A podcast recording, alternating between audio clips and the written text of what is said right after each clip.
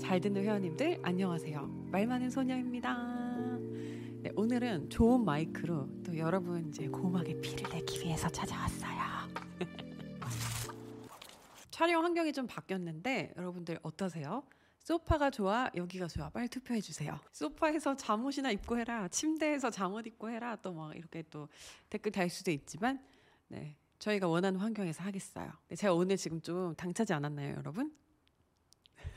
오늘 약간 어, 좀 이렇게 당차게 말을 하고 싶었냐면 오늘 얘기할 주제 자체가 죄책감에 대한 이야기를 해보고 싶어서 그랬어요. 이 죄책감이라고 하면은 뭔가 죄인들만 가지는 특별한 감정이라고 생각을 하실 수도 있는데요.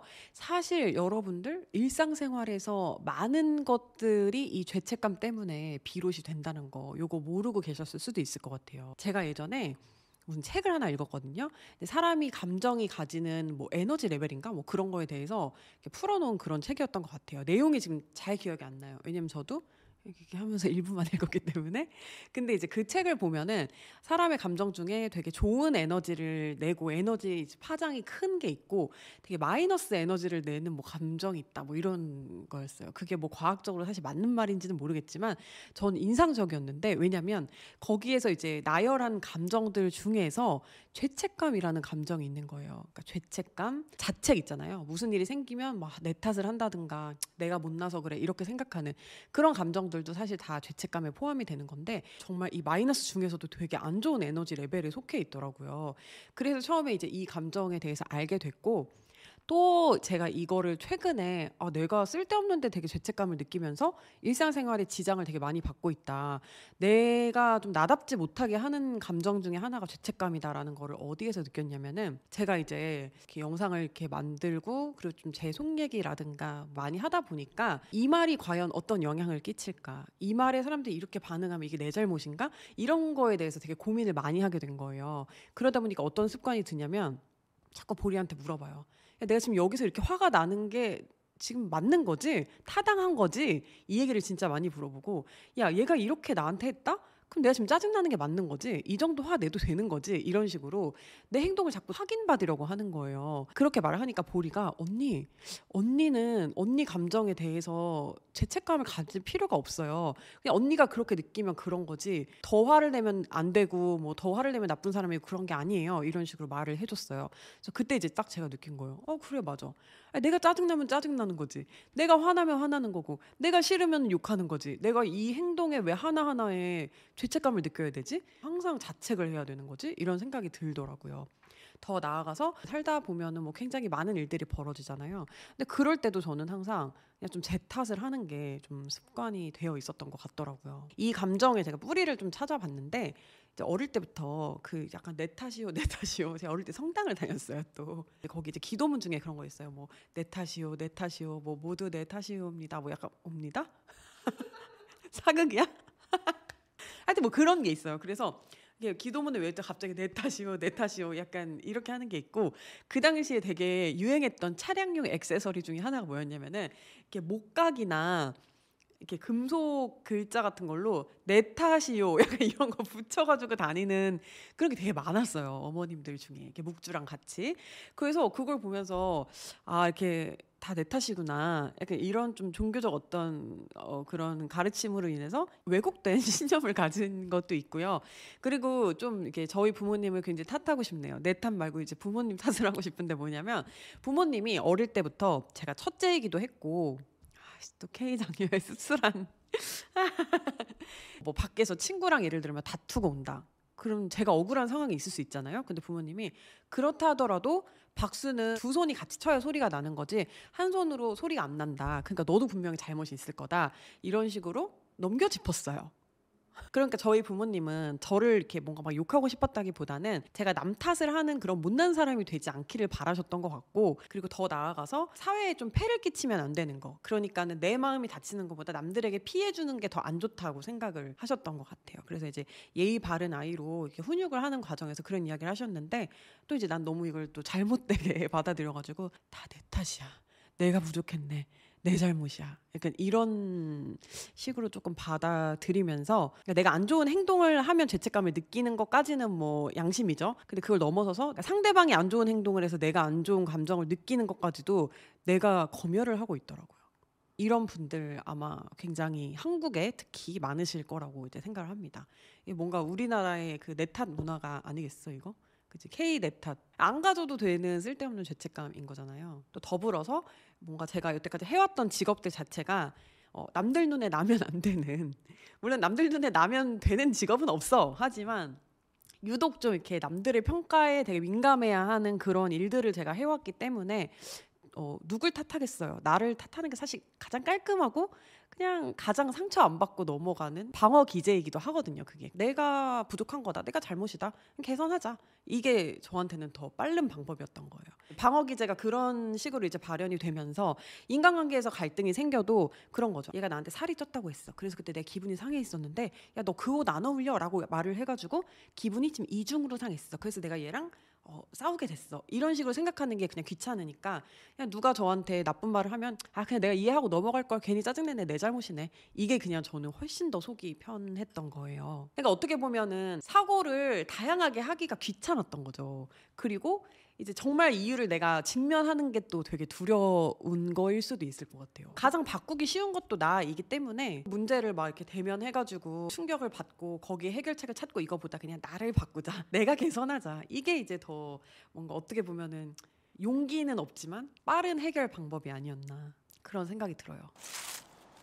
그래서 이런 식으로 차라리 이게 뭔가 문제 해결을 하는데 나에게 탓을 돌리고 나를 바꿔서 해결을 잘 해나가는 데 쓰인다라고 하면 이 죄책감은 아주 나쁘다고만 볼 수 있는 건 아닌 것 같아요. 그런데 더 나쁜 경우가 별로 자기 잘못도 없으면서 자기 탓만 하고 나는 못났네, 나는 이제 안 되겠네, 내 가능성 다 무시하고 나를 완전 스스로 완전 이렇게 모멸감을 주면서 진짜 한없이 진짜 내려가는 거, 한없이 동굴 속으로 들어가, 한없이 구덩이 파고 땅 속으로 들어가는 거, 그게 이제 제가 여러분들한테 하면 안 된다고 말하고 싶은 거예요. 물론 사람이 다 여러분 잘못이 있을 수 있어요. 여러분이 실제 되게 잘못하고 이상한 사람일 수도 있어요. 그쵸? 우리 살다 보면 이상한 사람이 되기도 하니까 누구나. 근데 그렇다고 하더라도 그때 모든 그 상황이 벌어진 게 100% 여러분 잘못은 아니라고 생각을 했으면 좋겠어요. 차라리 사회 탓을 했으면 좋겠는 거예요. 개인의 정신 건강을 위해서는 더 차라리 좋은 거 아니겠어요? 그렇죠? 그리고 무슨 일 생길 때마다 맨날 내 탓을 하고 무슨 일 생길 때마다 내 잘못이다. 내가 더 잘났어야지. 근데 그러면 뭐가 남나요, 과연? 그리고 보통 모든 일이 생길 때마다 거기 내 잘못도 있겠죠. 근데 100%다 내 잘못이라고 생각하면 그러면 나를 어떻게 믿어요? 나 자신을 미, 어떻게 믿고 이 하루하루 험난한 세상에서 살아갈 거예요, 여러분. 죄책감이 긍정적으로 사용될 정도, 그건 사실 죄책감이라기보다 책임감인 것 같아. 그리고 아 내가 참 괜찮은 줄 알았는데 나 사실 좀 속이 좁았나 봐. 이러면서 실망하는 정도. 오케이. 그래서 거기서 다음부터 그러면 이런 일이 생겼을 때는 좀 더 이렇게 금도를 가지고 할수 좋게 어, 여유로운 마음으로 살아가자라고 결심해서 그런 상황을 앞으로 안 만드는 거 그거 오케이. 하지만 난 그랬으니까 앞으로도 또 그럴 거야. 이런 식으로 겁을 먹거나 하, 내가 또 실패하면 어떡하지? 내가 한 행동에 또 다들 날 기분 나쁘게 생각하면 어떡하지? 이 일도 또 나 때문인가 다 내가 잘못인 건가? 이런 식으로 파고드는 거 이거 금지. 이 회원님들이 이제 금지. 우리 여기 말 많은 소녀 클럽 다 금지 이거. 이거 하지 않기로 해요, 우리. 저도 안 할 거예요. 이거를 객관적으로 내가 판단할 수 있는 뭐 메타인지라든가 객관적인 눈이 없다라고 생각을 하면 이때 이제 어떻게 생각을 하시면 되면요. 예를 들면은 내가 업무에서 무슨 실수를 했어. 그래서 회사에 천만 원의 뭐 손해를 입혔다. 근데 이제 그때 생각을 해보는 거예요. 만약에 남이 동일한 실수를 했어도 내가 이 정도로 비난을 할 건지 파괴적인 단어를 쓰면서 비난을 할 건지를 생각을 해보세요. 그래서 어 그렇게 할 거야라고 생각하면 여러분 잘못이 맞을 확률이 되게 높은데 아 그렇다 하더라도 사실 천만 원 손실 났지만 뭐 회복할 수 있는 거고 그리고 뭐 여기에 대해서 다시 똑같은 실수 안 하면 되지 정도로 이야기를 할 거라면 사실 실수는 맞지만 정말 막 회생 불가능한 절대로 하면 안 되는 막 지대한 막 엄중한 실수를 한 건 아닐 확률이 되게 높은 거죠. 그리고 야 일하다 보면 당연히 그런 일 벌어지지. 야 거기에 쭈그러들어 가지고 다음 일도 자신감 있게 못하는 게 잘못이야라고 말을 해줄 수 있을 만한 일이다라고 생각하면 그건 별로 큰 실수가 아닐 수 있는 거죠. 여기서도 또 약간 메타인지 없어가지고 모든 일에 다 음, 실수 아니야 이러면 안 돼. 이러면 절대 안 되는데 일단 자책감이 많은 사람은 메타인지가 없는 게 아니라 오히려 자기에 대한 확신이 없는 거기 때문에 그런 식으로 한번 객관적, 그러니까 내가 내가 남이 돼서 나를 한번 바라보세요. 그러면은 아무래도 이제 그 죄책감이 조금 덜어질 수 있을 것 같아요. 그리고 저 이거 진짜 제가 자주 쓰는 방법이기도 해요. 저는 이제 인간관계 때 이 죄책감이 되게 문제였다고 했잖아요. 그럼 이렇게 생각을 해봐요. 어, 만약에 내 친구가 이런 고민을 얘기했을 때 아이 뭐 그거 같다 그랬어. 쪼잔하게 이렇게 얘기를 했을 것인가? 아니면 야 손절해 손절해. 이렇게 얘기를 했을 것인가 생각해보고 어, 손절해 손절해가 나왔으면 내가 화낸 게 되게 정당한 거. 근데 아 그때 이렇게 쪼잔하게 그랬어 라고 이야기를 할 것 같으면 내가 쪼잔했네 인정. 약간 이렇게 하고 넘어갈 일이라고 생각을 하거든요. 그래서 이렇게 좀 객관적인 눈을 가져보시는 것도 이 죄책감의 패턴을 벗어나는 방법 중에 하나일 것 같아요. 저는 말 많은 소녀 회원님들한테 이제 제가 막 대상화를 해야 되잖아요. 그러니까 뭐냐면 나보다 조금 어린 동생, 근데 나와 같은 시행착오를 겪고 있는 동생이나 친구라고 이제 생각을 하고 제가 항상 이렇게 이야기를 하는 편이에요.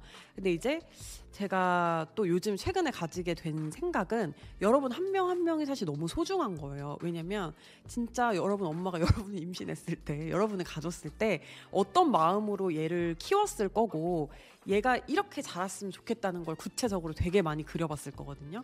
근데 제일 부모로서 속상할 것 같은 마음이 모든 일을 다 자기 탓을 하고 기죽어가지고 하고 싶은 거 막 마음껏 펼치지 못하면서 항상 쪼그라들어서 사는 거. 그게 부모 입장에서는 되게 마음이 아플 것 같은 거예요. 그러니까 제 마음이 부모 마음이거든요, 지금. 여러분들 그런 게 제일 싫어요. 차라리 저 못된 놈, 저 못된 년 이런 소리를 듣더라도 그냥 몰라 난 이게 즐거운데 내 맘대로 할래 으아 이렇게 망나니처럼 사는 게 이 전자에 비해서는 이 부모 마음으로 좀 마음이 덜 아픈 거예요. 그래서 저는 여러분들이 어, 괜히 쓸데없는 자책, 죄책감을 가지고 이 에너지 레벨도 되게 막 저 아래에 있고 되게 안 좋은 에너지이고 삶에도 특별히 도움될 게 없는 이 감정을 좀 버리고 그냥 좀 당당하셨으면 좋겠어요. 그리고 특히나 어떤 뭐 이렇게 어떤 행위에 대해서 죄책감을 가지는 것보다도 내 감정에 대해서 죄책감을 가지는 거는 진짜 안 하셨으면 좋겠어요.